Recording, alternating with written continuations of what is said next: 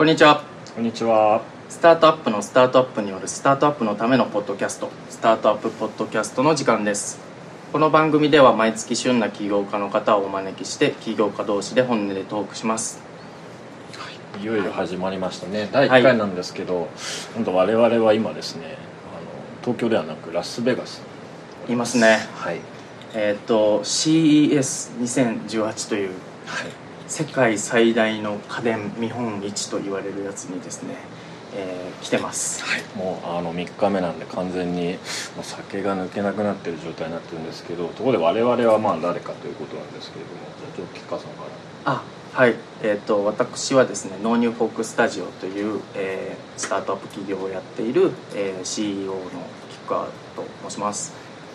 まあえやってることも言う、そうですね。まあ、簡単に簡単に知りたいんじゃないかなと簡。単に言うと、まあ、靴をスマートにするための、まあ、技術を作って、まあ、製品を作っているスタートアップをやってます、オルフェという靴を作ってます、はい、じゃあ弾む。君はい、えー、と山崎弾と申します。私はエンパスという会社で、まあ、音声からあの感情解析するという、まあ、ちょっと決体なものを作っているんですけれども、まあ、全然ハードウェアとソフトウェアでしかも親和性がない2人が話している理由はもともとですね あのフランスのですねあのリヨンで開催されたサイドゥという展示会で、まあ、お会いして、まあ、そこからですね、まあ、酒を飲むようになったということでで今回もまた展示会というところで、まあ、ラスベガスに来ているという状態でまあ吉川さんはまあ展示をしているんですけど僕はまあうろうろしているという、まあ、そういった形になってます。なんか面白いものありましたか？先生。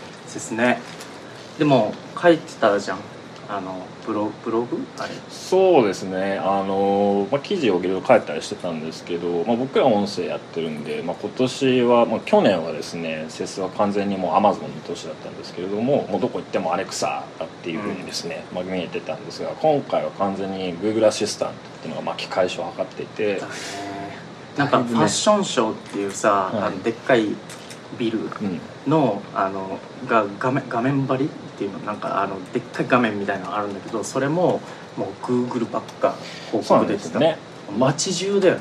もう街に着いた瞬間にまずモノレールの中でグモノレール自体がねもう Google アシスタントで貼られちゃっているしうん。そのモノレールに乗るとさらにですね「もう Hey Google」っていうですねあの、まあ、広告が流れてくるという形で。でセスの会場のどこに行ってもその Google のつなぎを着たお姉ちゃんお兄ちゃんたちがね白いなんか可愛い感じのねうろうろうろうろしているという形でもう完全にまあ Google 一色になりつつあるという形だったんですけど、うん。ちょっと今日はまあそういったその世数の話もまあ踏まえながらですねちょっと我々2人だけだとあのどうしようもないですから。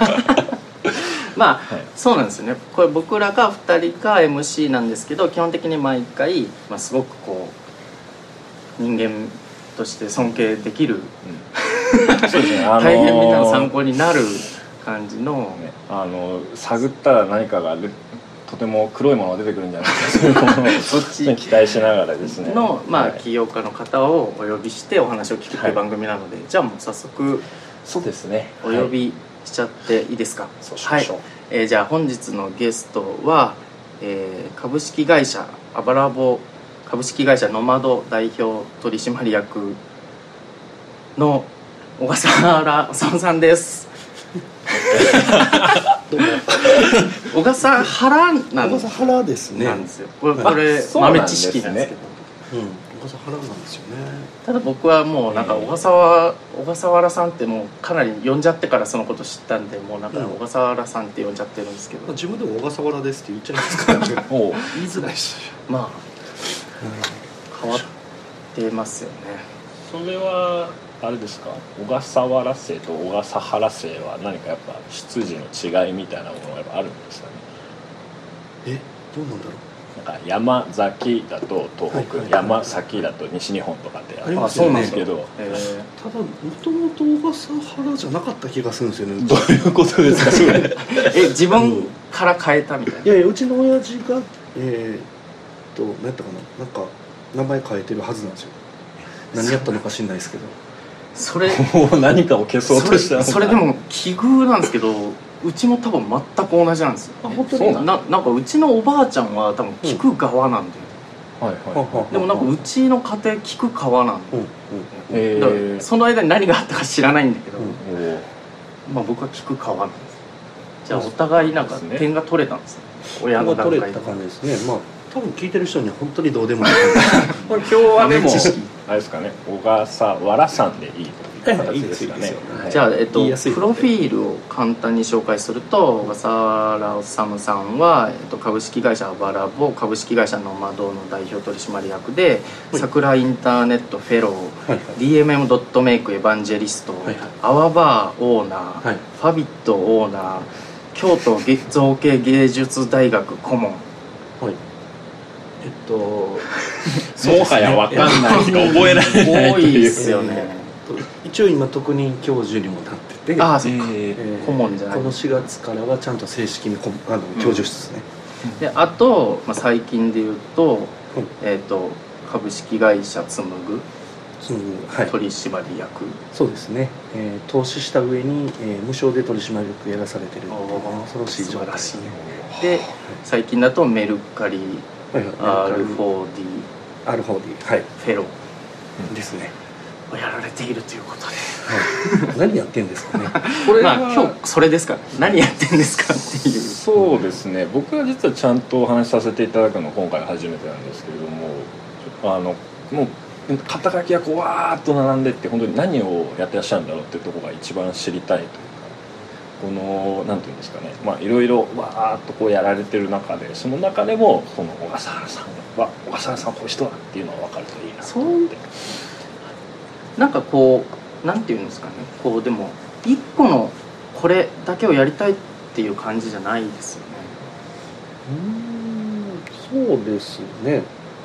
だってそう一個のことをねやり続けてそれ極めていく人とそれができない人に分かれるじゃないですか、まあ職人肌と 俺できない人なんで。ああそういう認識なんですね、うん。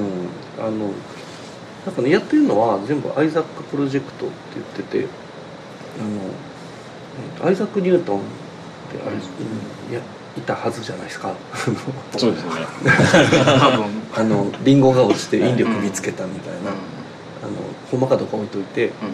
あの逸話すごい好きでで自分がこうリンゴが落ちたからって引力を見つけられる人じゃないってことに気づいてしまって。できればその気づきそうな人の前にタイミングよくリンゴを落とす仕事みたいな、うん。したいなと思って。いやでも確かに小笠原さんってそういうとこあります。うん、だから気づかへん人は気づかへん人でもしょうがないですよねじゃあこうい。ろんな。ところでリンゴを落とされてその気づく人と、まあ、チームを組んでいくっていう、でもだからそれって何がリンゴかを知ってるというか、だからそれ見た上でやってるわけですよね。いやでもリンゴって今言ってるものって、えっと、いわゆる知識知恵みたいな情報の方と金の方とうん。タイミングうん。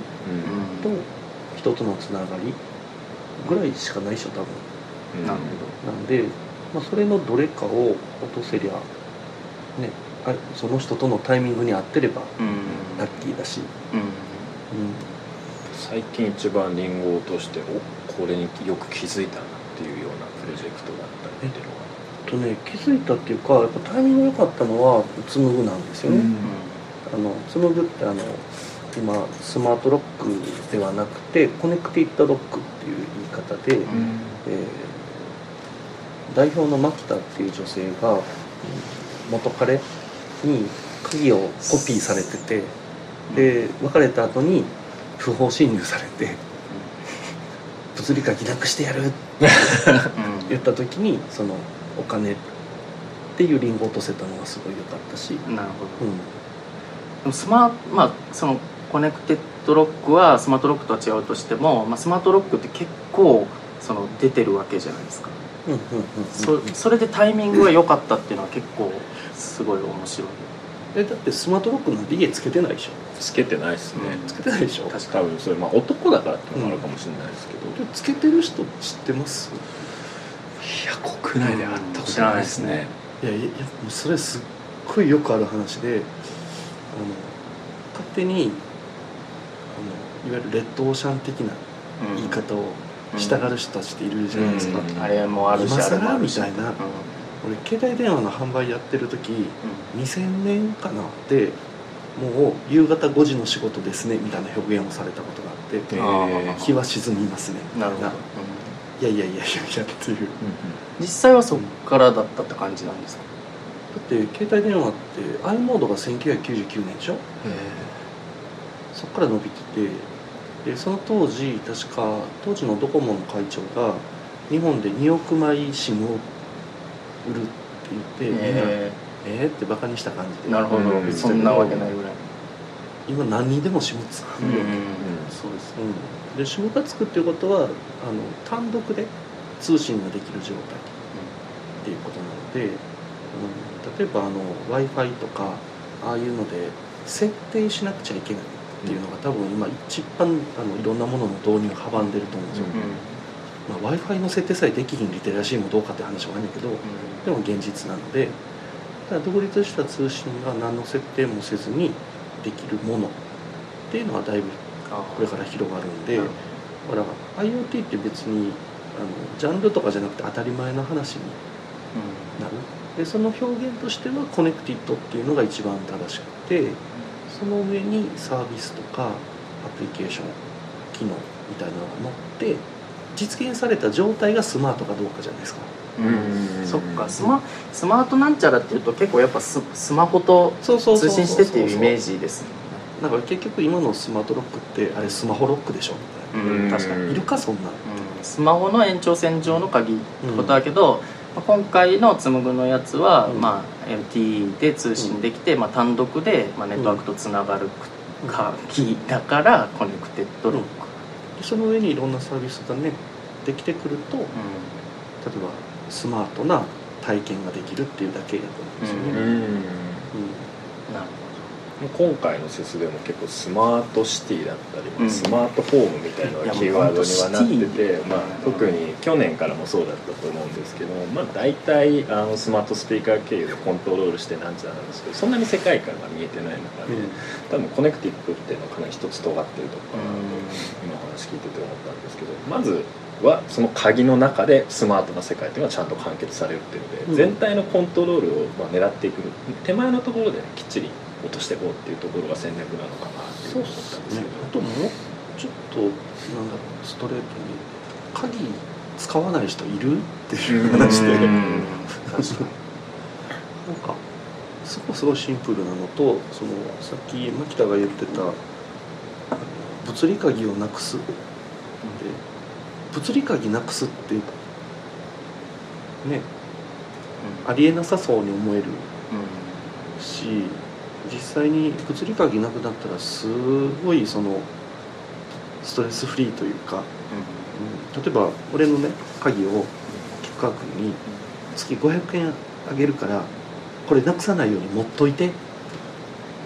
500円でなくさないように持つ？めんどくさい。めんどくさいよね。月500円むっちゃ安いですしね。ね そう考えたら。うん。うん持たなくていい。うん。うん。確かに、も500円もらって持つはないじゃん。うん。っていう話をこの間誰かが言ってたのをそのまま喋ってるだけなんですけど。いい表現してくれるなって思いながら。確かにちなみにセスでのその反応っていうのはどうでした？か狙い通りでしたか？そうですね。今回場所も良かったっていうのもあるので、はい。なんだろう。かなり僕らが会いたかった人に会えましたね、うん。うん。あの今鍵の世界って日本はやっぱりこれもガラパゴスって言われる状態で、あの本来アメリカだったら、えーなんていう企画だったかな。一つ企画があって、えーヨーロッパはヨーロッパで企画があってアジアもそのヨーロッパの企画をよく使っていて、日本だけだけじゃないかな。日本は主になんですけどあの34社の鍵のうん会社が独自企画でまあそうですね、やってるんで、うん。あのなんだろう。やっぱりその日本でだけ作るとやっぱ良くないんですよね、あで世界中で見るとそういう鍵メーカーを買い漁ってる会社とかもうん。あってブランドだとあの LVMH っていうあの、ルイ・ヴィトンライ・ヘネシー。であそこがブランドものすごい傘下に持ってるじゃないですか、あんな感じの鍵の会社があって、でそこのあの投資担当の方とかも来てくれましたしね、うん。じゃあまあその世界連盟の中に入っていくみたいな可能性もあるみうーん。どうなんですかね。そういう人たちと話したいですよねまずは。たいなうん。現実どうなの？さっきのあのリンゴで言うとど知識とか知恵とかっていうそのねどうしても必要なリンゴがその人たち持ってるはずなんで、うん、そのおお金までいかなくても、うん、みんなでまあうん知識を集情約して。いく報っていうリンゴならうん。もしかしたら彼らから買えるかもしれないし、ううん。ん乗り込まれてきたらどうしようみたいなのないんですか？それこそアマゾン、ン的なあれもあるじゃないですか。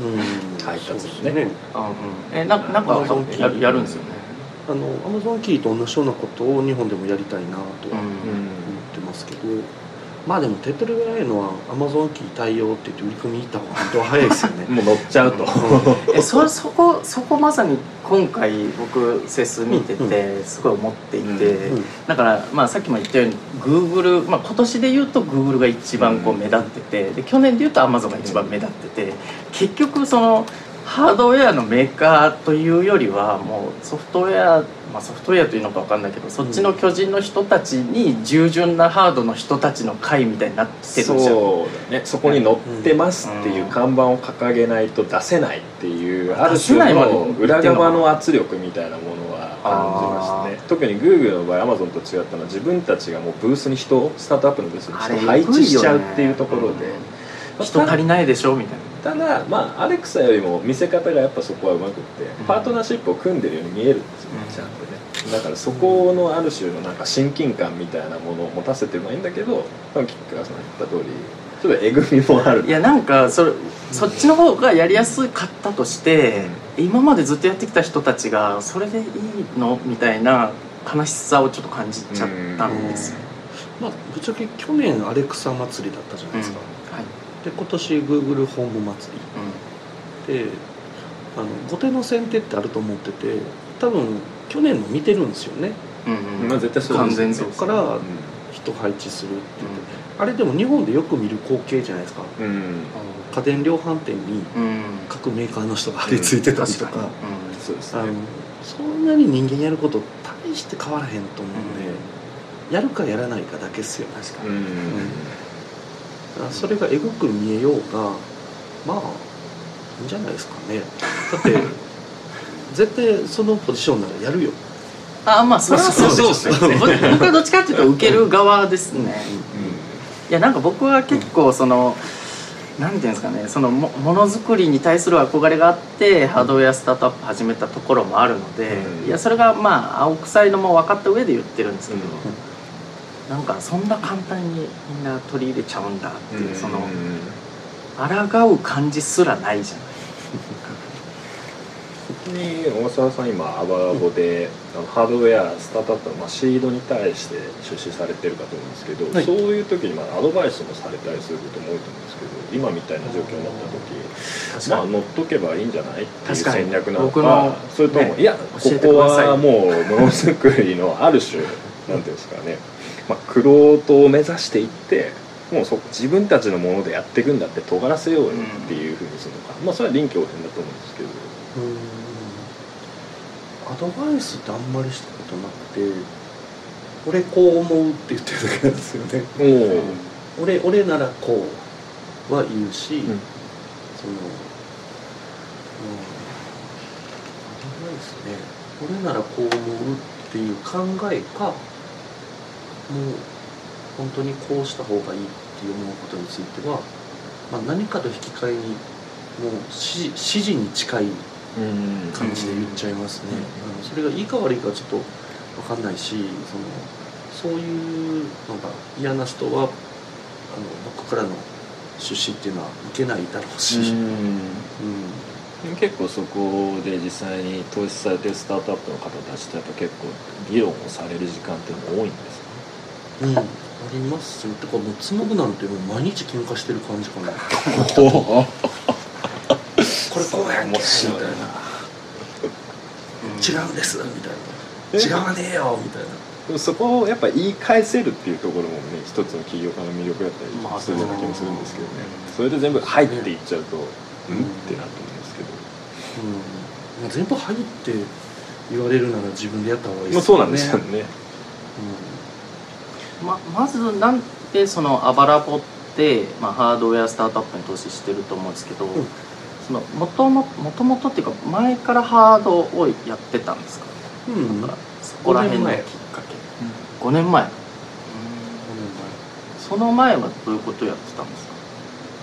うんとあんま仕事してなかったですね。お 5年ぐらいなんか飲んでただけじゃないかな。5年前のその前の5年間ぐらいうん。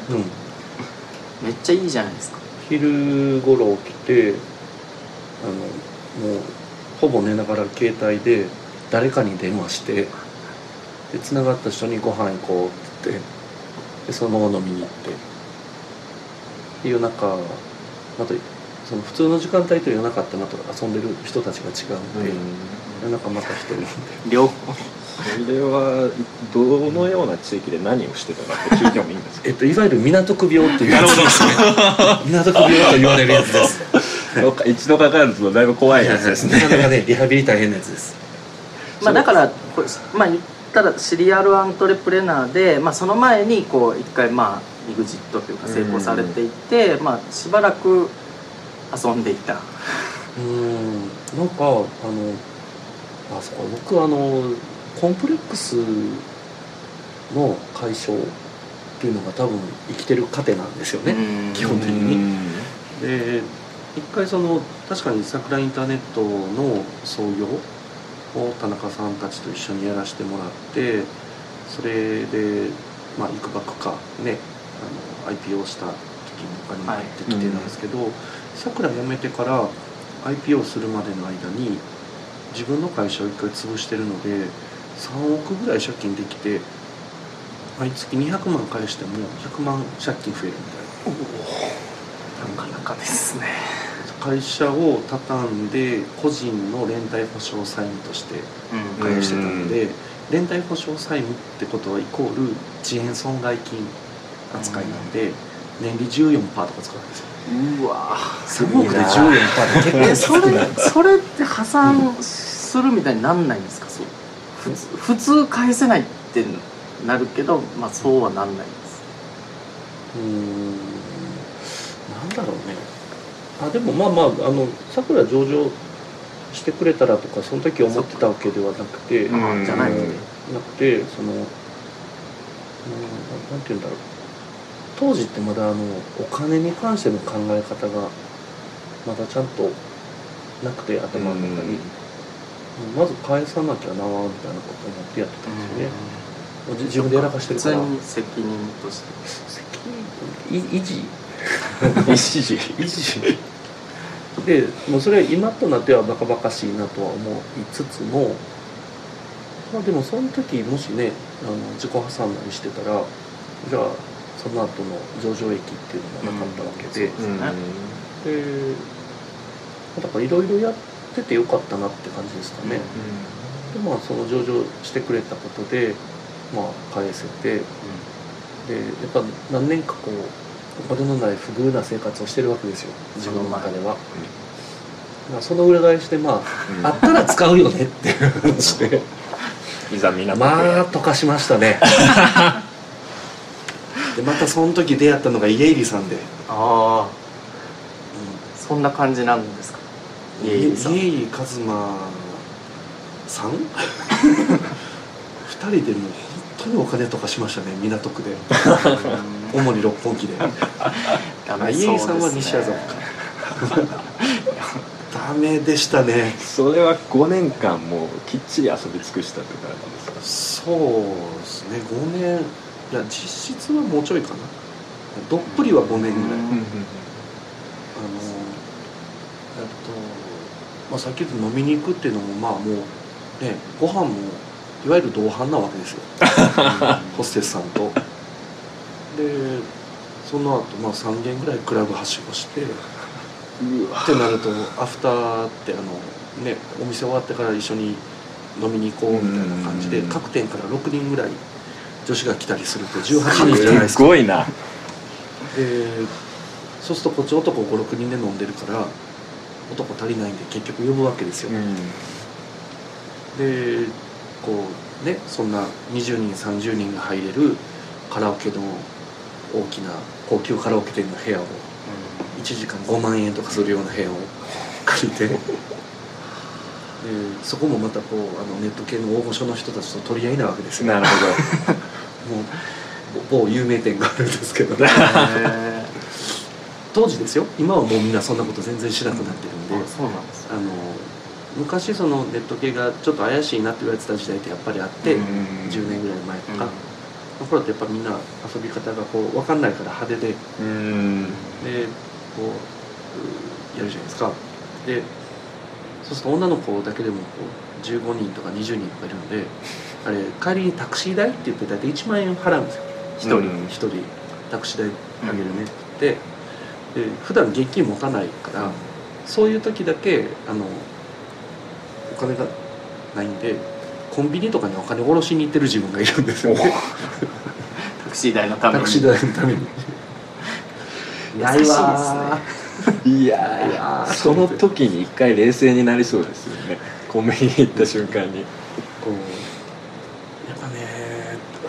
って使ってみてかっこいいかっこ悪いってあるよね、全然羨ましいと思わないですもんでしょ？話。しかも5年よく飽きなかったなっていう、ねすごいです別ねに。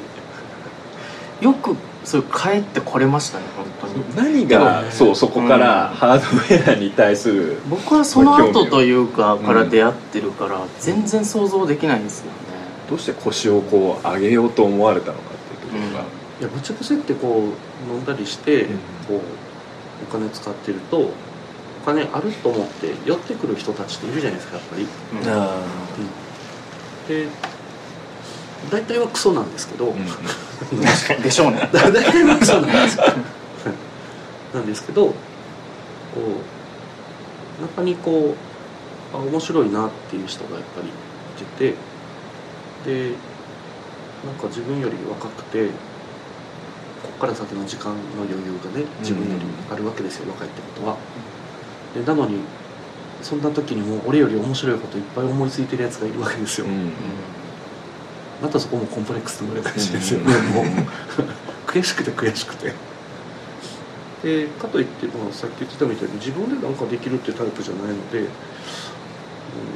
まあ飲んでお金とかすぐらいならまあなんか少しお金を出資するなりっていうのもまあありかなと思って、うん。なんかエンジェルっぽい当時エンジェルなんて言い方してなかったけど、うん、でやりだすと今度そのやっぱり情報が必要なわけですよ、誰がどんなことやってるかって、でまあ、そういうふうに思ってたこととたまたまそのアワバーっていうバーを立ち飲みのバーをやろうっていう話とかこういいタイミングでそれもので5年前ぐらいなんですか？アワバーはねもう7年ですね。あじゃあそのクズだった頃にアーバーを靴だった頃に単にあの飲食をやり始めたっていうあのありがちな話なんです。すっげえありがちですね。すっげえありがちな話です。今のアーバーの存在感とはかなり違うスタートだった全く違いますね。えーそうなんだ。あの結局当時お金とかしてる人たちがうん。バーやったり、えーカフェやったりのああそういうのが流行ってたんですそう。飲食やるのが流行ってたんですよ。うわ全然憧れない。もうなんか今蓋を開けちゃった感じがすごい。ねそうだからよくすごいよく言ってもらえることが急に最近増えたんですけど。あそうでしょうね。いや結構僕クソですからねっていうところに入らないともう痒くて前だそねの頃出会ってたら僕絶対なんか違うと思いますね関係性。その頃にお会いしてた方が僕は親近感が湧いたんじゃない逆にな。僕遊んでた場所違うんですけど今の仕事って実は新宿のゴールデン街で5年ぐらい飲み続けていて自分もバーテンやったりしながら気づいたらスタートアップおいでって言われて入っちゃったって感じになって。それはいい話ですね。全然まともに働いたことないですいいよ話ですね僕も結局飲み歩くのもか、まあ、六本木で飲んでたんですけど歌舞伎町に行き、えーなんとなくちょっと当時あのえーいわゆる闇金の人がものすごいカッポしてる時代なんでなんかちょっと違うなと思ってこうあの生態観察すごい好きなんでこう闇金の人がこうお金を他のキャバ嬢とかに貸しててそこの利回りで他のキャバ嬢に入れ込んで払ってるっていうあの、ええ。生態系がすごい面白いなと。牛島君。結構面白かったんですけどあこれはちょっと闇が深いなと思ってうん歌舞伎町からは離れ六本木で飲んでてで一回こう次銀座にステップアップするじゃないですか この飲みの話長いな。なかなかハードな話いかないじゃないでこう後に銀座の方に行くとこう知り合う人が変わるじゃないですか。まああそうですよね。そっちの方がいいいい感じ品が良くなるイメージがあるんですけど、うん。どうなんですかね？そうですね。あの資産を運用活用してるようなタイプとか名前で仕事してるタイプの人とかはやっぱり銀座の方がうんですよね。うんで六本木の方はまあどっちかっていうとこう進行形の方が多いので、あの出会う人が全然違うっていうのがあってでも結構その頃に出会った人に助けてもらったこともあるんでまあ結果的には悪くなかったけどね。うん。だからまあどうなんだろう。なんかこうすっごいクソみたいな生活してる自分のうん。そのアンチテーゼというかうん。コンプレックスの裏返しというかでなんとなくそのスタートアップっていうのをしてる人たちに対して関わり方としてお金を出すっていう形じゃないと入れなかった当時うん。まあ、それは一つの関わり方として、うん。まあ、作ってきた関係性っていう、でその時にそのアバーっていうのをやっててそんなに儲かってもなかったんで、えーいわゆるネット界隈の人たちとかっていうのに、えーまあ、来てもらえるように呼びかけて、うんそれこそ最初の1年目どうだろう俺220日ぐらいいたんですよ。お店に。店？あのお客さんとして。カウンターの中に入ったことっていうのはあんまりないですね。あのイベントとかはありますけど、うん。でもまあずっと足しげく。ずっといててでこう「今言うからおいで」って言って呼んででそれこそあの当時まだフォースクエアとかにチェックインしてみたいな感じでチェックインしてくれたらビールおごるわみたいな感じでやってるうちになんとなくこうネット系の人が集まる店うん。雰囲気になってでそうなるとやっぱ早いですよね。あの本当にいろんな人が来てくれるようになってこう、うん、情報って言っちゃうと薄っぺらいんだけどいろんな話が聞けるようになってでだんだんだんだんそれが回り出すと僕は話したい人と少し話すのにお金がもらえるようになったんですよ小銭だけど。小銭大事みたいなことをすごい思ってて。でもあのソシャゲをやってる人たちにそういう話すると「えーそんな小銭っていります?」みたいなこと言われて「いやいやいやいやソシャゲ小銭集めてるやん」みたいな「お前ら小銭の塊やん」みたいなそれをちっちゃく一アプリとしてやってるぐらいがあのバーだと思ってて、うん。なるほど。うん、そうですね。でそこにあの DMM の亀山さんが、まあ、よく来てくれるようになったタイミングと俺がたまたまそのセレボの岩佐さんからチタンの 3D プリントってできるんだって話を聞いて、あ当時ねネット界隈にあの失敗カンファレンスっていうのがあったんですよ。うんみんなでみんなの前で失敗を晒すっていう。ああ結構ねあの、メキシコで始まったファックアップナッツとかと似てる感じなんですかね、えーその時に岩佐さんと会って、えーチタンの 3D プリントって言われた瞬間ちょっとイメージ湧かなくて。でうん。急に興味出てきて。で日本中にその 3D プリンター使ってるとこ一回回ってみて。そうそう日本で 3D プリンター作ってないなと思いながら。あでも調べていくと 3D プリンター自体は日本人の発明でうん。とかいろいろ調べてるとだんだんだんだん面白くなってきて。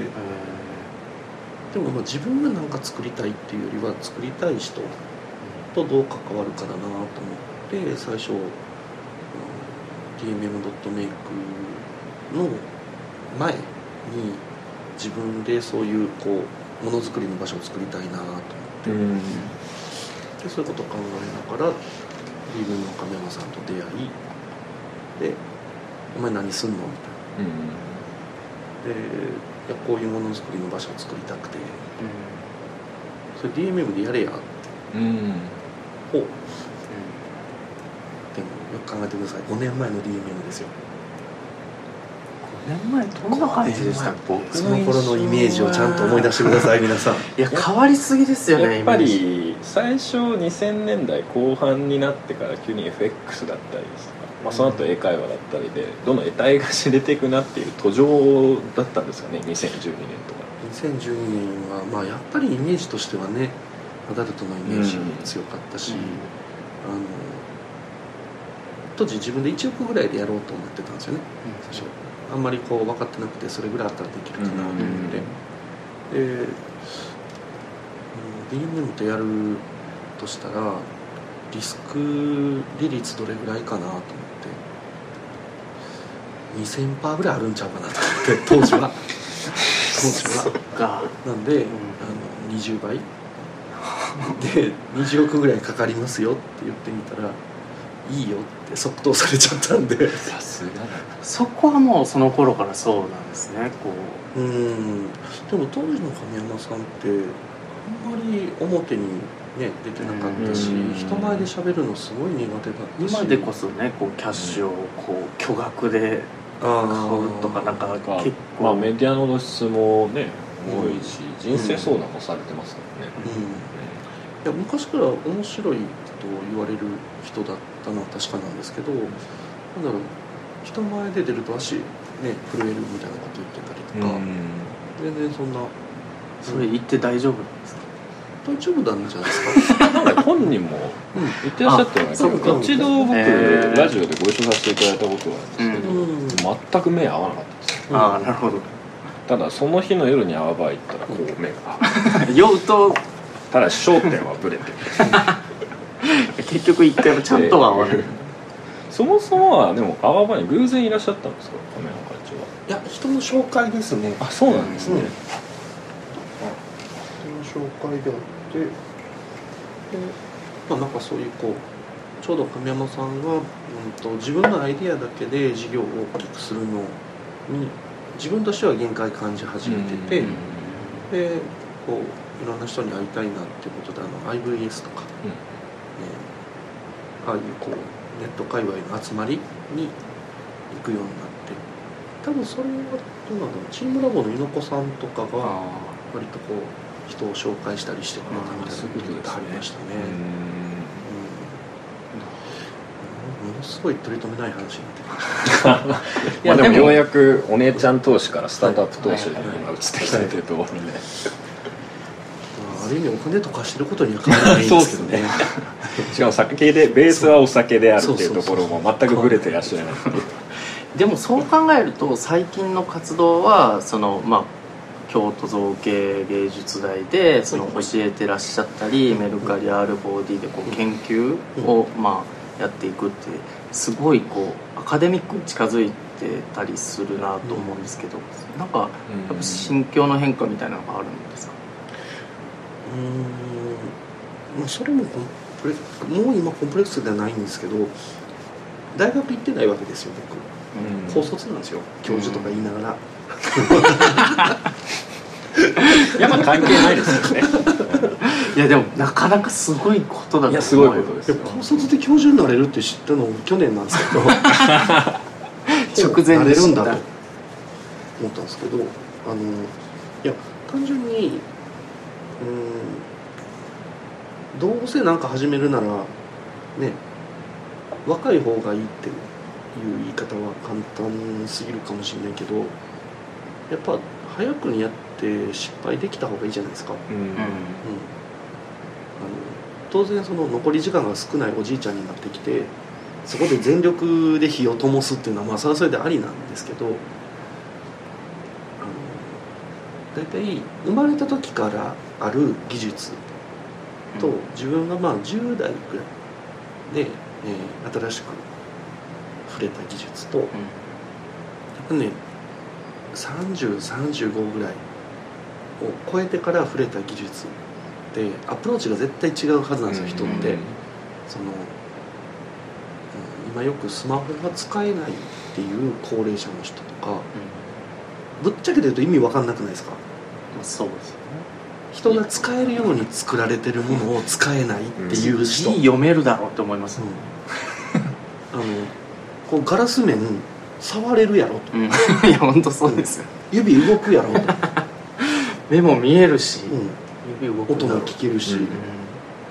違うんだって。いやほん本当にその技術に触れるタイミングってものすごい大事だと思っていて人間の進化って技術以外でありえないんですよ。絶対に。あの他の動物との違いって、うん。思想とかそういうことじゃなくて技術を使うかどうかの話なんで、技術によって中身も変わっていくってうん。こと、技術っていうのがいろんなもののその集約値なはずなんで、うん。あの思想だけで人が変わるなんてことも絶対ありえないし、やっぱそこに技術の背景があるはずなんですよね。それをやっぱり触れるだけじゃなくてそれを使える。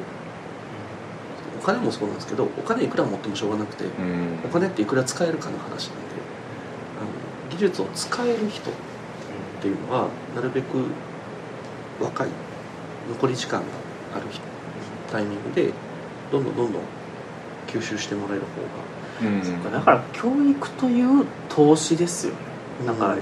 さっきの話と結構つながる感じがする、あの自分の時間を使おうと思ったっていう感じですね、でもまさにリンゴを落とせる場所を見つけたっていう形ですよね、最初のおお金と時間ってほぼイコールだし、うん。あの自分がそのお金をお金って、うん、価値を交換する時の中間プロトコル。うん。急にそんな話していいかな、あの非同期にしてくれるんですよね。うん。価値を。はいはいはい。価値交換を非同期にしてくれる。からあの使い勝手いいし、そうやって投資っていうことをやっていくのもいいんですけど本当の直接投資っていうのは自分の時間を使うことのはずなんですよ、なるほど。あそれをまあやってみようかな。多分落とす対象も見つかるし落とすこと自体がただ落とすっていうんじゃなくて、楽しい行動になってるっていうか、まさにその自分の時間が使えているっていうあ快感になってきてる。のうん。あのその京都造形芸術大学って、うん、なんかね芸大にテクノロジーってその文科省とかはハテナってなるわけですよ。なるほでもテクノロジーっていう言葉の語源とアートの語源って基本テクネとかあのアルスあアルス、うんとかこう同じはずなんですね、より美しい技術より素晴らしい技術がアートになってったりしてるのでいや本来それ一緒でしょど、っていう話。やっぱりすごい技術って美しいじゃないですかだからそういうのをこうもう10代の時にそういうもんだよって洗脳しに行くっていう話なだけで、あんまり教育って思ってるわけでもないし伝え伝えるとか、うん、なんかそんな感じですね。だから今回、えっと、もういわゆる栄養入試で、えー入学決まってる人が33人いて全体で44人取るんですけど、えっと、いすごい言い方悪いんですけど偏差値30代の学校から偏差値70代の学校までバラバラなんですよ。へ 学校側からはそのそれ難しいですよって 言われたんだけど、うん、混ぜるのってすごい大事なので、結局大人になったら混ざるじゃないですか。まあ確かにそうですね。結局そうですね。あのまあ飲み屋の縮図みたいな。縮図みたいな。小学校はみんなそのお受験とかがない限りはその地域で雑貨に集められる、ね。はい。中学くらいでで高校ぐらいで選択肢が与えられて、ん。そのある程度こうヒエラルキーの中でコドランクってところに割り振られる。で大学でまたこう、まあ、大学もそれがあるっちゃあるんだけどある程度もうちょっとこう成績だけじゃない集まり方。成績はでも幅があっても何か持ってる子たちってことですよね。その栄養でうん。取ってるわけだからあそうでもない。何か持ってるか。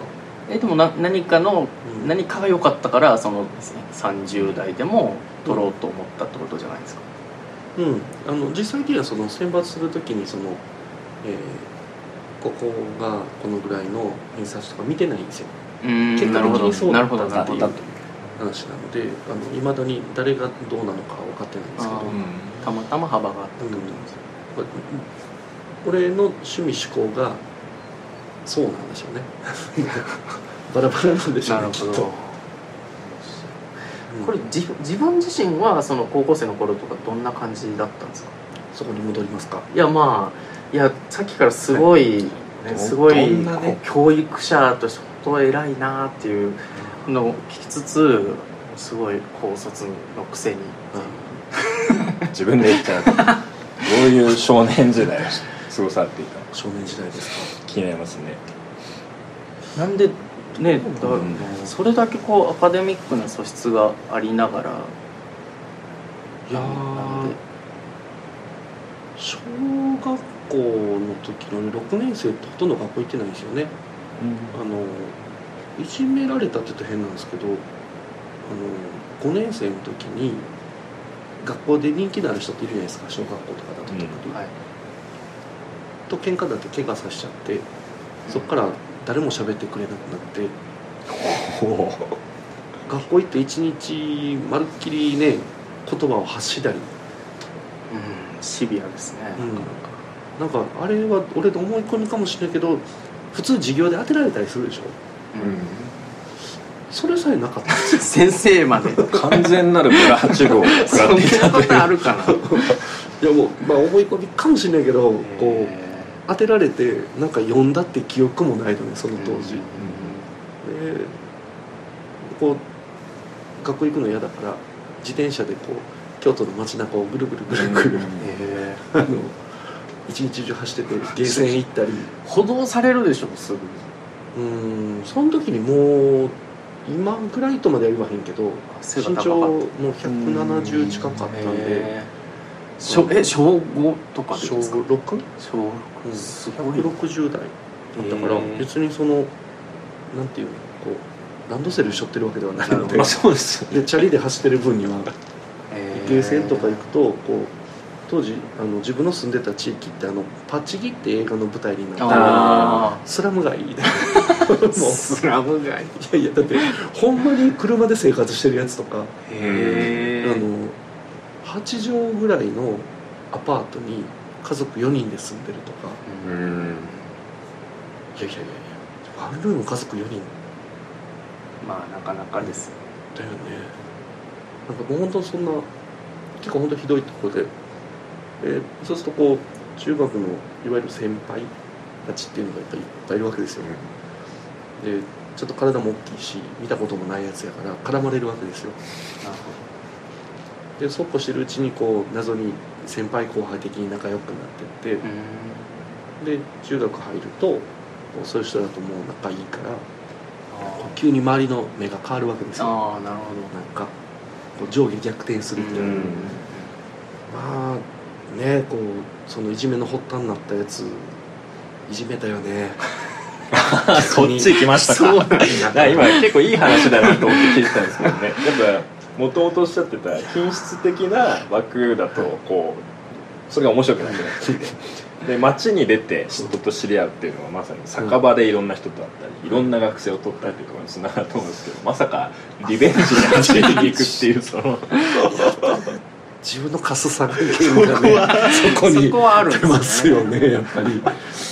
ねまあ、ただねそんなことだけやっててもあれだけどこううちの本当中学とかおかしくてなんかあのななんだろうこういわゆるヤンヤンキー全盛期の最後ぐらいなんでこう先輩からそのその世代の一番決めろとかって言って同学年で喧嘩させられたりするんですよ。でもなんか他の中学に比べてこうある意味規律が厳しくて、うん。こうあのシンナーってわかる？もちろん分かりますよ。ああいうのでこうほら薬の代わりにはいはい。とかってこうビニールあの袋30年とかね40年前の話なんで、うん。そういう人たちがいてうちの学校は先輩からすっごいボコられるんですよそういうことするとへー。シンナーはダメなんですか？そういうこうなんか薬物系とか絶対ダメで。で思いっきり殴られた後に最後言われるセリフが「喧嘩弱なる」って言われるかなり武闘派だ実利的な話。漫画みたいな相当武闘派の中学だったってことですね。喧嘩って本当にガチの殴り合いっていうかどこまでやるんですか？喧嘩。一回なんかひどかったのが、と、俺ら5人ぐらいでなんかまあちょっと地域の違う、まあ、当時強いと言われていたん。学校にあの強いと言われていた学校とかないよね。もう漫画でしょ本当に。今喋ってたら恥ずかしくなってきた。でまあ行くじゃないですか。でそうするとこう50人ぐらい出てきて。5人対。ええもうポコポコにボコられて、ね、頭とかからこう血ー出しそんなんながらだって。本当に障害じゃないですか普通に。障害ですよ。本50対当ただまあこっちから言っとるから。ねあのバカじゃないですか。ね。そう。で帰りにあのもうボコボコにされて血も出しながら、あのビリヤードが流行ってたんだ当時、はい。そのままビリヤード行ってえビリヤード台血で汚して怒られてまた喧嘩になるみたいなもう。クソバカバカしいんですよ。ねはぶられてたところから血を流してビリヤードやるまでがあまりに鮮烈で。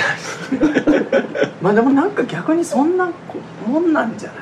まあ確かうんにね。こうつながり強そうじゃんヤンキー同士の方が。で結局それであの一応とはいえバスケをやってたんですよ。部活で。部活。で忙しいですね。毎ビリヤードそう。ビリヤードやバスケらなきゃいけないしで当時そのやんちゃな学校でラグビー部だったんですよ中学から。でそこにこう集めるみたいな感じでであの、まあ、なので京都って伏見工業みたいなああいう高校でかなり強いうん。高校ができたりするんですけど、うん中学からあるから。でラグビー部入れてくれって言ったらあかんって言われて俺。不良だからですか？当時なんか多分学校をよくしようキャンペーンみたいなのがあって。そのさなかによう。あじゃあ結構もう有名なレベルだったんですか？その学校の中で。有名なレベルと多分先生から見たらこいつ入れたら乱れるみたいな。うん。あの まあこう察しがついてたすごくやんちゃでもそのラグビーのためなら先生の言うこと聞く監督の言うこと聞くって、まあ、あるじゃん、はい。それやりたいから、そうは見てもらえなかったんでしょうね、えー、聞きそうですけどね。でもバスケ部は入れてくれたんで、あのやってて。でなんかそうそうバスケやってたから高校もあのスポーツの推薦をもらえて。ええー素晴らしい。中3の時におじいちゃんがなんかちょっともう先長くないかもみたいな感じでであのうちのおじいちゃんが立命館大学で、えっと、統計を教えてたんですよ。でへやっぱ大学の先生みたいなアカデミのッがこううちのおじいちゃんのゼミの人が家にこう飲みに来たりとか、学生さんが家に来たりとかっていうのがかっこかっこいいなと思ってて、うん。でも自分はまあそっちじゃないよなとまあ、とりあえず高校行くことになりまして、えーなんかおじおじいちゃんがかっこいいなと思ってこうずっと思ってて。で、まあ、高校ぐらいはってこうもうなくなりかけてることに言われてたから。で学校の先生に「俺高校行けんの?」みたいなこと言ったら「あのスポーツの推薦出してあるからどこどこ受けろや」みたいな感じで。で、えー京都に洛北高校ってとこがあるんですけどそこにまあなんとか行かしてもらえて。で行ったら行ったでね京都の洛北高校ってまあ公立なんですけど京都の下鴨っていうエリアにあるんで、いわゆる金持ちエリアなわけですよ、あのなんで急に世界観が違うんですよ。なるほど。もう殺伐とした生活を送ってきたので。うん。で高校行く。あまあその前にちょっとあるんだけどまあいいか、えっと、高校行ったら私服の学校でで当時バブルで同級生の女子がこういわゆるそのバブルの時のボディコンみたいな感じで学校来るやつがいた高校生。高校生で？そんな時代あったんですね。あったんですよ。それまあまあ下せ鴨エリアえ制で服あ制服じゃなかったってことですか私服うんうん当時のどうだろうななんかねあの B3 っていう革ジャンアビレックスっていうところのなんか2 3 0万当時したんですけど、ハンティングワールドのカバン。はい。でこんなバカでかい携帯電話がもう3点セットでなんか言ったら総額100万ぐらいの状態で学校来るやつがいたりとか。へえもう今から考えたら本当にそんなことああるわけないよねっていうような状態で本当漫画みたいな人生ですまね漫画みたいでしたよ。でも本当面白い。いまだにその時の高校のやつとかはいまだにこうあったりするけど完全にこう昔話がネタになって笑えるっていう。ですよね。うん。面白かったですね。でその時にこう全く違うコミュニティに来るわけじゃないですか、でこっち金ないわけですよ。みんな金あるわけですよ、なんか。で高2ぐらいまではなんか周りのやつがおごってくれたりとか。あなんかこんなことで困ってんやけどみたいな感じで相談されてーうんなんかご飯を持ってもらうみたいなこう。うんもう小銭稼ぎがそこから始まっていたっていう。でそうでこうなんとなくこうパー券売りパーティー券売りの人たちがイベントのパーティー券を売りますと。その当時の大学生とか高校生とかだとそうあったみたいですね。大学生に売れ。うん、でなんかこう周りがいつもそれで困ってるんですよ。あれって結局何のバッグもなくてうん。う売ってこい売りますの世界で。へでそれによよってそのイベントスタッフだっていうのを言いたいみたいな。変変な感じだったんで。でそのくせ困ってこれどうにかなんないかなみたいな話があったからえーそれじゃあ俺やったらええんちゃうかなと思ってでイベント会社みたいな。高校生の高校生もう完全に法人を立ち上げた。んですえっとねそこちょっといろいろあるんですけど最初はもう個人でやってるでしょ、はい。でなんとなくこうお金が入ってくるようになってでこれ結局みんな怖いとかそういうことで売らされてるわけですよ、ん。当時。まあ別に怖くなかったんで。うんこうこっちで勝手にイベント立ち上げてでみんなに3割バックしてあげたんですよね。うん。だから今まではバックがなかったけどそうそうそう。インセンティブをつけますよと。でかいわであのいわゆる今でいうコミットメントとかノルマとかうん。っていうのは一切なく、うん。自分がお金欲しかったら売ってきてね。やった分だけちゃんとバックがありますよ。イベントの最後に必ずその売り子をしてくれた人の名前読んでこういう人たちのおかげでやれてますみたいなことをおお優しさってお金になるなと思って当時。なんでそんな達観してるんですか？もう高校生の時点で。いや達観してたわけじゃない。たまたまやったらそう感じたっていうことやと思うんだけど。センスありすぎでしょやっぱそこがちゃんとものを見る目が。あの最初は本当に感謝で名前読んだんですよ。うん。最初はね。もうありがとうの気持ち最ありがとうの気持ちから。うん。でもなんとなくそれを繰り返していくとはい。なんかこう評判としてあそこはすごいスタッフをメンバーを大事にしてくれるとうんいうのがこう聞こえてくるわけですよ。でしかもこうちゃんとお金がもらえると。うんあれ？これ儲かんじゃね？ってなるじゃないですかやっぱり。そうなると。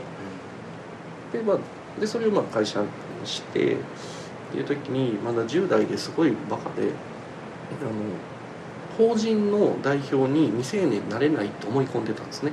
うんで当時まだ有限会社と株式会社みたいなうん。有限会社で300万の資本金がいるとか、でまあなんとかそのお金を作ってやり始めるんですけど他の、まあ、いわゆるそういうイベントとかをやってる中で知り合ったダメな大人に名前貸しで代表になってもらってたんですよ。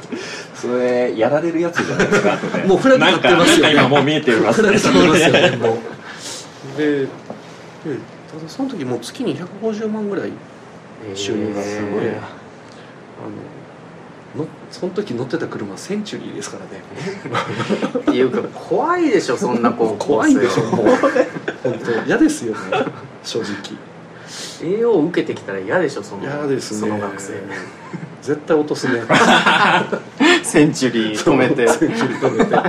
しかもあの先輩とかに運転手してもらって。もう。うわやだんそんな。嫌な楽器ででも当時やっぱ大手の広告代理店とかその大手のお酒メーカーとかが新しくそのおソフトドリンク系のやつをやりだしたりして、であの高校生女子高生の誕生日イベントに数百万スポンサーしてくるんですよ。もうなんかやばい匂いしかしないですね。でパーケも売れるし、うん。スポンサースポンサーも入ってくるし、うん。もうねお金入ってくると緩くなるよね人間ってね。これなんでその六本木に5年いたのかがだんだん分かり始めてきたというかそれやっぱ一回味は知ってたんですよね。そうそうもう一回吸いたくなったんですよね。そうそうそれねであの結局高3の2月ぐらいかなにお金持って逃げられるわけですよ。ありありがちな話ですけど。ほど。フラグが回収されたんですね。回収されたんですよそこで。でもそんなん何何にも決めてないしさ大学受験なんて考えてもいいしさ、あー。下手したら大学行くやつバカだと思ってたから。あそうですよね。まあそんだけ稼いじゃってそうですよね。そうですよね。だったらそうだうんで、まあ、でも何もなくなり、まあ、お金がなくなると人もいなくなりっていうその、えー一気にそうなっちゃうもんですかそのうんとねあのすごいシンプルに数人残るあうんーうんあのそれはそういうもんな気がする、うんうんその時は彼女といたいたいた。い。それなんで？えいや今までそのプロの話しか聞いてなかった。いかにこう ちゃんと素人の方とのこう積み重ねもあるたちゃんと話っていました言いました。そりゃあるでしょ。なんかあの漢学かなんかにえ行かはってーすごいちゃんと教えてくれますね聞いたこと。めっちゃ面白い。ですい。やまあ別にもうだって30年前の話やからね感覚に彼女がい。たが行かれましてで元カノも漢学に行ってそのあーその高校の彼女高校の時の一回迎えに行った時に、えー当時の彼女が、まあ、な何々ちゃんも一緒に送ってあげてみたい。な感じでおおその2人が後ろに乗おりで運転してえてそれはお互い知ってるんですか？なんとなく。なんとなく知ってるけどそんなことになっちゃった。でその元カノの方がこう昔彼氏にこんなひどいことされてっていうのを一言のように喋り続けるっていう京都までのホラーじゃんないですか。もう。いいなあ。それもセンチュリーだったんですか？えっとね当時はもう普通の はい。改心した後。えっと三菱のパジェロかなんか。それも嫌だな。そんな時に限って渋滞しやがるの。そうですよね。ありがち。でもまあそうですね。でまあそういうフラグが回収され、うん。まあで行けるとこないんでこううんなんかばあちゃんがあそのその頃もう中2ぐらいからこう一人暮らしだったんで家出ちゃってたんであのでたまたまその頃ばあちゃんが割とよく来てくれてて家近かったんでで親戚の設計事務所に頼み込んで これを入れてくれて、うん。だからあのいわゆる受験も就職活動も何にもしたことないんですよね、本当にあの田舎のヤンキーにありがちなその、うんこう身近なところでなん。とかする。みたいな、でも現場間の積み重ねが本当に。いやでもね。実践のレベル起違う。業のタイミングとしてはやっぱすごい早いし、うん。でもう早い段階で失敗してうん。立ち直ってっていうのがもうすでに何回もストーリーがあるちゃんとあったっていう10代から。ね。うんだから早めに失敗した方がいいよっていうのは俺の押し押し付けかもしれないんだけどまあだってね18区で失敗するのと46区で失敗するのと まあ世間の優しさが違うよね。ますよ。ねみんなが優しいうちに失敗しとこうよ、うん。そんな人生の前半ですね、いや結構壮絶で壮絶なしたね全くよくこんな話してもらえるとはっていうぐらい今聞けたけど。今のさらに裏は飲みながらなら喋る。それはぜひでそそれが聞きたい人はアワバーにアワバーに来ていただくとはい。そしたらもあの裏辺も着てるもうちょっとあのうんクローズとかチャンピオンっぽくなる。チャンピオンっぽくなります、はい、ヤングキングとか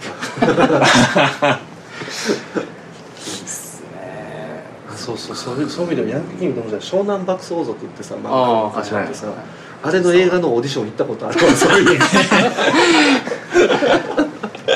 それはちょっと可愛いですね。てかかなり。初めて東京来た時で、はい。帰りに原宿でなんかパーカー買って帰った記憶そう。やっぱ見た目もすごいヤンキーだったんですか？中身っていうよりは見た目の方がそうでしたね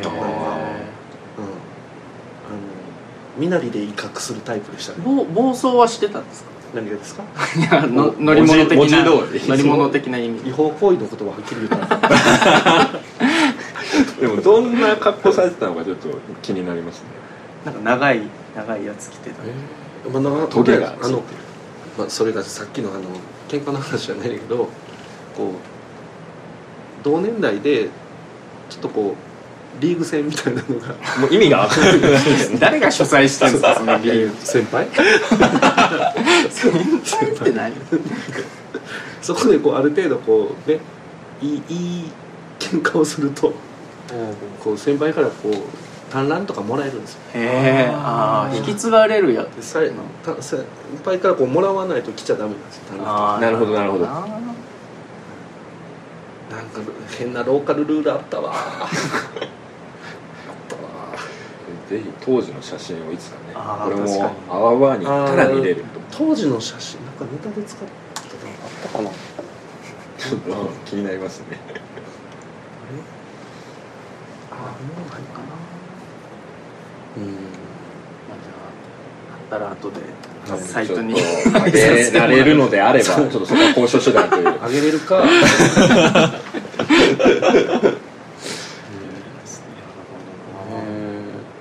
いいんですかねこんな話いやこんなに話してもらって大丈夫かなぐらいになってますけどまあ聞いてる人はめっちゃ面白いです。面白いと。で僕とかやっぱ全然今まで今更さんとお話ししたことがなかったんでうんやっぱスタートアップ界の中で今こうなんていうんですかね一人ものすごい活躍されていてうん。いろんなことやられていて何者なんだろうって思ったらまさかねクズ話から聞かせていただいててもう一気にですねなんというか勝手に親近感が湧いている。といういかに自分がクズかっていう話なら自信あります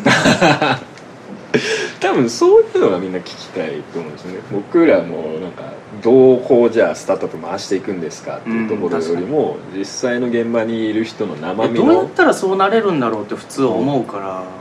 そこよりもこうなんとかあ実際蓋開けたら面白いこう生身のストーリーが出てきて、どうやってもなれるってことですよね まあでもそれって正直結構大人になってから相当努力してますよね。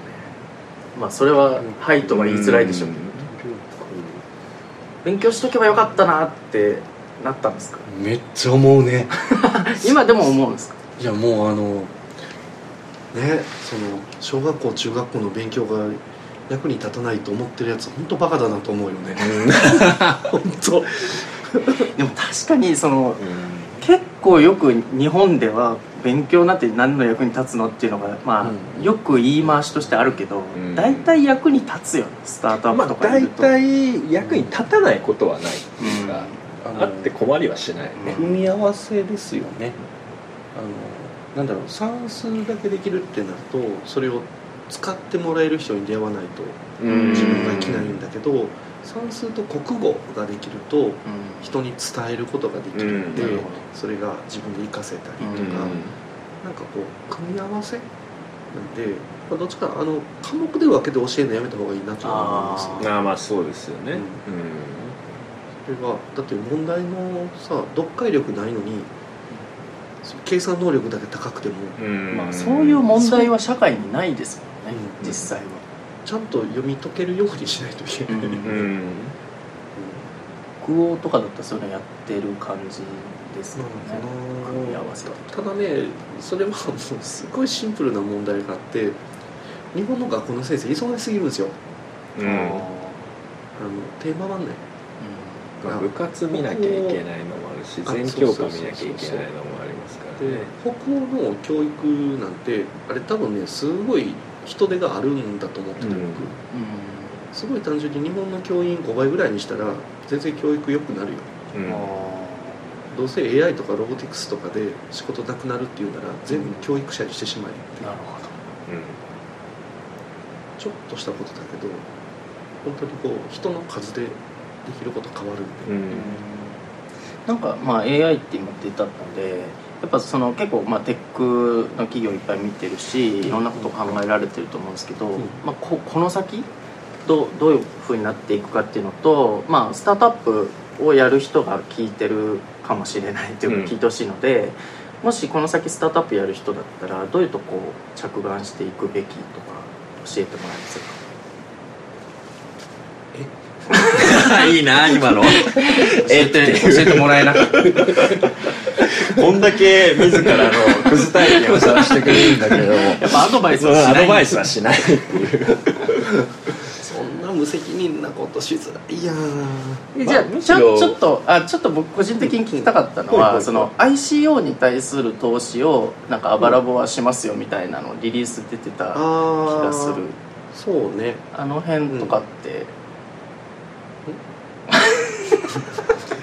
怖え じゃあそもそも怖えこれまでの、まあ、これまでのことからこれからのことだと思うんですよね。例えば、まあ、吉川さんの NNF に今出資されたっていう経歴があると思うんですけどそこはまあこうどういう未来感をそこに見てまず出資を決めてでこれからは逆に、まあ、そこの延長線上でどういうところに対して応援をしていきたいなっていう個人的な意見とかってあったりしますか？これ絵を見せずに喋るのってすごい辛いんですけどあのえっ、とね今からその新しい技術とかこれから生まれてくる技術のそのエコシステムみたいなのがまたできていくと思ってて今まではそのコンピューティングうんコンピューティングっていうのは、えっと、いわゆる演算プロセッシングと保存ストレージ。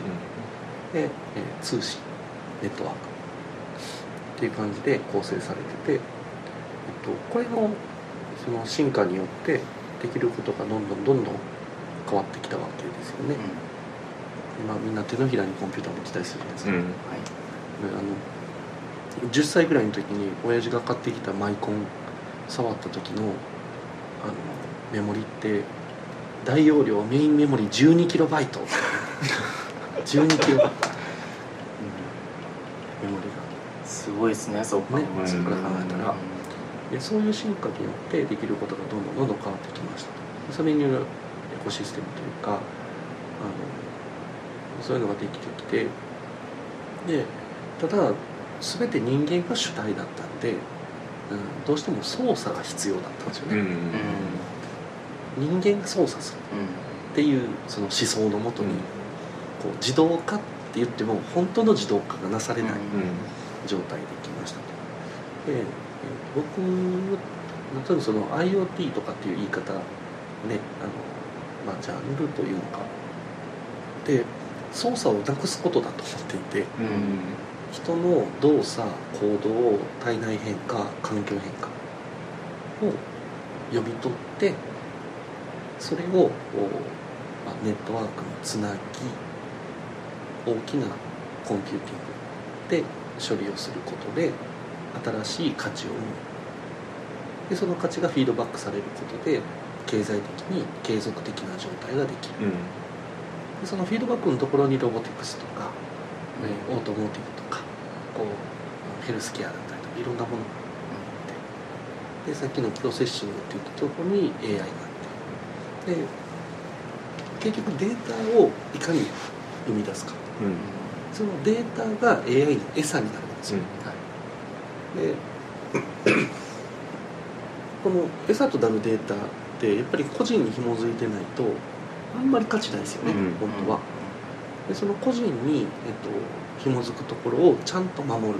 誰のデータかということをちゃんとこう担保する存在として情報銀行みたいなものが必要で,、でこの情報銀行でそのデータを取り扱うのにきちんとその改ざんされないことを担保したりっていうので、えー非改ざん性とか、えーそういったところのためにブロックチェーンみたいな、ブロックチェーンじゃなくてもいいんだけどブロックチェーンみたいな技術が必要でっていうふうにこう最近こうバズワードってみんなに言われるようなことっていうのは全て一つながりの技術だと思っていて、えーなのでさっきあの投資とかでこう取り組むべきとかとかっていう話にへってなったのは単純にどこでもいいと思うよと。うん。本当に。あのうん。やっぱり自分の興味持てること自分の得意なことのどっちかをやるべきで、うん。あのできる限りこう人に刺激される。その使い雇われる人が減った方がいいじゃないですかやっぱり、うん自分の意思で活動することが自分の生きていく糧になる方がいいわけででそれがやっぱ自立してる状態だと思うので,、でその時にやっぱ新しい分野に取り組んだ方がまあ僕は大多数の人が幸せになると思っていて、で残したいものを少人数の人が継承していくっていうことでいいんじゃないのかなというのがあるのでなんかうん。すごい話が長くなっちゃうんですけど、うん、け結局その吉川君で初めて会った時って最近でこそあの時間を売りますみたいなのがちょっとね仮想通貨の話と含めてこう盛り上がってきてますけど、その時もその時間30分時間買う買わないみたいなサイトで、タイムチケットっていうサービスがなんかちょっと出てきてて、うんうん。まあそのなんていうか僕はその頃、まあ、あの大学院に行っててで、まあ、靴をの、まあ、インターフェースにするみたいなことを研究してたんだけど、まあ、でこれなんか世に出したいなと思ってたけどやり方よくわからんくて。でそんな時に小笠原さんが、まあ、そのハードウェアを支援するのをやるんだよみたいなことを、まあ、こう言ってるのを、まあ、ネットで見たので会いたいなと思ってでそしたらこうタイムチケットにチケットが売られていたわけですよ、だから、まあ、話したことないんだけどいきなり買ってみてちょっとお話ししたいんですけど、うん。っていう感じで、うん。まあ、お会いしたのが初めてっていう感じです、ね、だから実は今ね流行ってるようなことってもう45年前に。うん。でもあれ安かったですね。3000円とか。3000円3000円で。30分こう1時間。30分かな。まあでも結局長く話してくれたんだけど、まあでも何にしろ3000円でああえてそのまままあ行ったら投資も決まったわけだからうん。超安いよね。今タイムバンクだったらもうね。いくら取られるんだって 秒単位で課金されるうん。このやっぱりその時々みんな気づかないんだけどその将来伸びるであろう技術のプロトタイプみたいなのは世の中に山盛りうんあってでそこに興味がないと気づかないはずなんですよ。うん。あのぼーっとしてる時って知り合いとすれ違っても気づかないってうん。結構あるじゃないですか。なんかあれと一緒でやっぱなかなか興味持てないと気づけないことがあるんで、無理やりやらされてる時ってよっぽどハイパフォーマンスな人じゃない限り人並み以上のことできないと思ってて、大きい組織で無理やり働かされてるような人そういう意識の人が増えると会社ってダメになるでしょ、やっぱそんなもんかなと思っていやでもちょっと今日そうそうですねこの話で考えると僕確かにそのす最初持っていった頃とかは本当にまあ靴がまあ楽器になったら楽しいじゃんっていうことしか考えてなかったしで最初の製品化するまでも、まあ、その自分の考えたもの、うん。自分がまあ仲間たちと作った製品が世に出るっていうことにとにかく興味があったから、まあそそれそれをまあ応援してもらえてできたんだけどだからやっぱその時見えてないものがすごいあったんだけど、うん。今の僕にとってはその小笠原さんがやってるいろんなことのそのさっきの情報銀行の話とか、でそのあ去年の時点で情報信託銀行ってこの人ブログに書いてたんだみたいなことが今になってあ自分のやってることとつながりうる、いやむしろ一番つなげるべきことが目の前にあったみたいなことに最近なってるから、まうんあ、そういう意味で銀語いや非常に美しいその起業家と投資家の結びつき言われだと思っていて。たことないけどね直接に。その起業家は多分和沢さんおっしゃったように好きなこと得意なことをやればよくって、うん。それが多分エコシステムのどのピースに入るかあんまり考えなくてうん。突っ走っていいタイプなんだけど投資する側は多分この描いてるところのここにはまってこことつながるからこう面白いじゃんポンってやれるっていうところがやっぱそれは恐ろしい手腕ですねちょかあのなんて言うんだろう。いや言いたいこといっぱいあるんですよ。あの あの本当は。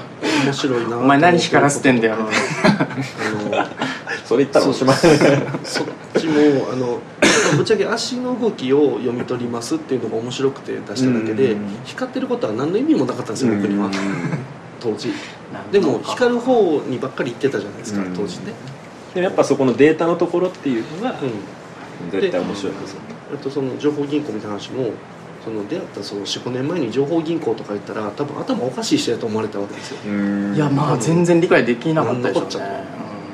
でも自分らでデータを取ってみてそれをうまく活用するのにじゃあ本当に自分らが全てのデータをストレージするのかとか、いろんこの個人との結びつきを担保できるのかとか考えたら、いやお金が溢れたから銀行いるでしょっていうのと一緒で、データ溢れたらそれはいるよねっていう、すすごいシンプルな話のはずなんだけど、そういうことをこう早く言うとちょっと変人扱いされるじゃないですか、うん。えそれどう？なんかやっぱやりながら考えてるんですか？それとも最初からある程度見えてたんですか？そういう流れは。それあれよあの漫画家に最後まで考えてたんって聞くのと一緒な気なるがする。ほど、まあ、うんどちらでもあるんだけど、うん。考えてるんだけど変わるよねっていう世界なんで、いやでもこれ本当にすごいなと思うのはやっぱ投資してる企業だったりその今やっていることみたいなのの、まあ、が点だとしてそれをこう置いていくとさっきのこうひとまとまりの大きい流れみたいなのが、まあ、なんか見える感じになってますよね。ってなってたらいいね。いやいやでも世界観ありきですよねやっぱ。うん。あの最初面白かったですよね。あのオルフェ投資しオルフェその時言ってたかな？NNF に投資させてもらってでイクシーにもうん。あの義手ですね、うん。勤勉義手をで使うあ近藤君ですねでフォーブリトマウントリスク。塚上さんはい。で、まあ、ほぼほぼデータ取れんじゃんっていう。そうなんですよね。体のいろんな部分。でそのの時にずっとそのウェアラブルの OS 作れ作れって言ってたのに、うんウェアラブルのみのアンドロイドみたいなもの作れ作れって言ってたのに、うん、ちょっと違うんですよねと いやいや順番順番順番。確か目指すとこ決めろっちゅうねんとか言いながら、に。いやでも非常に、まあ、僕は今年の説にも返ってくる話だなと思って結構ウェアラブル単体だけっていうかヘルスケアのブースが、まあ、今失速してるなっていう印象があったんですけど、それってやっぱ単に取っちゃうだけでぐるっと回るエコシステム形成になってないっていう今ところ年になってもまだこんなもんかっていうのは正直あるよね、やっぱちょっと前までは測れるすごいっていう感じなんだけど、それをどう回せるかっていうとそれだから2年前ぐらいだったら結構そのトレンド的だったけど、うん。測るだけでね、うん。でもいまだにそれかみたいなのは正直ある、そう。なんですよね、で Google に戻るとやっぱ Google はプレイグラウンドっていうところを大きくあのコンベンションセンターの方に置いててそこで模型でこう街の絵を全体を描いてた。うん。全てがやっぱつながってるっていう絵の描き方が、うん。まあ、ものすごく上手なの。これをしたらこれだけ便利になるっていうのが1個の例えば家電デバイスの操作だけじゃなくて全部つながっていくっていう絵があってそこにたまたまあったのがあくまで Google アシスタントっていう立て付けなので。やっぱそこがアレクサより描き方がうまいしやっぱ世界観ありきから始まってるから、まあ今こう巻き返してるのかなっていうところで、なんか重なるところは今の話聞いて感じました。ねいやーちょっと中盤クズだったのに後半もめっちゃいい感じになりましたね。うん、でもまあ多分こう。あクズクズ写真出てきてお ちょっと我々だけでも見せていただいて。そうですね。多分公開はできない。中学の入学式。これは13歳13歳。13歳？これ仕上がってるな。223ぐらいの精悍さありますよね。顔なんかすっげえ真面目なエコシステムの PPT の上に載ってるんでもうなんだかよくわかんないなめっちゃ真面目な資料の上にこの写真載せて。しかもねちゃんとあれなんですねボタン閉めてるしホックもかかっとるんですよ、ね、確かに。きっちりしてますよね。大体ここ開けがちななんだけど、うん。そうだな。あと裏の植物も気になりましたけどこれ撮ったんですか？これ多分なんかあの入学式の集合写真の入学式でこんな感じなんだでもなんかね。みその目が見てる先がなんか違いますね。うん。確かに。確かに。世の中恨みいやいる。やなんか見通してますよ冷たい空気の先に何かありますねこれは。面白い。後ろ出てるからね髪いやしなかっていうやつですね。いや小原さん今日は大変 貴重な時間を。ありありがとうございまざいますすいやそろそろまとめようと思うんですけどもなんか告知とか言っておきたいことってありますか？告知できるほどのメディア力を持つんですかねこれは。いやあの ポッドキャストって残るのでああのいずれどんどんこううん。聞く人が増えていくっていうのがあるのでだから近日の告知やってももうみんなー。後で聞くかもしれないですけど、うんまあそれでもまあでもそうだな。あの自分の本業でかん本業って言い方おかしいですけど、まあ、僕いつも本業はパワーバーのバーのマスターですとか言ってて割と冗談っぽく聞かれるんですけどまあそれは本当にそう思ってて、まあ、一番長くやるのがそういうことじゃないかなと思うんですけどまあただねあの実際に存在するお店だけがまあ大事なわけじゃなくてそこでどんな会話がされるか大事なんで、なんかそういう場所は作っていきたいなって思ってたり、とまあさくらでもこあのさくらってデータセンターとかインフラって言われるんですけど、うん、コンピューティングを提供する会社だって思ってるので、うん、どんな形であれその、うん、新しいコンピューティングっていうのには取り組みたいんで今だと量子コンピューティングとかすごい興味があって、うん。なんでそこやってる人がいたらコンタクト欲しいなと思ってたり。いいですね。と、まあ、メルカリはね R4D っていう研究所。であのやっぱメンバー見ても面白いと思うんですよね。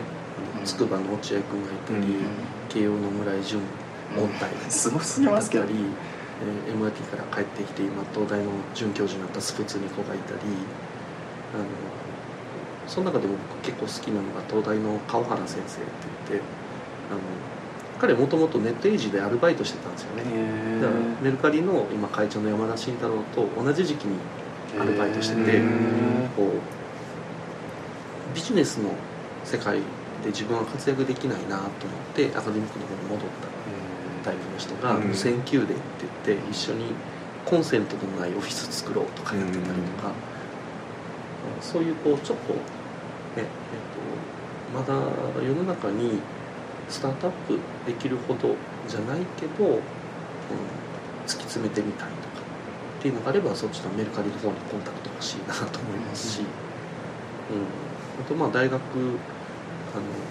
芸大ってやっぱね親はコスパ悪いんですよ。うん。うん700万とか大体かかって、えで就職率低いみたいな話があってでも就職なんかしなくてもいいよねって考えると芸大ってものすごい自由で例えば京都造形芸術大学だとこう映画作ったり漫画描いたり、ーうん。えー舞台演出やったりあのそういう連中もいるわけですよ。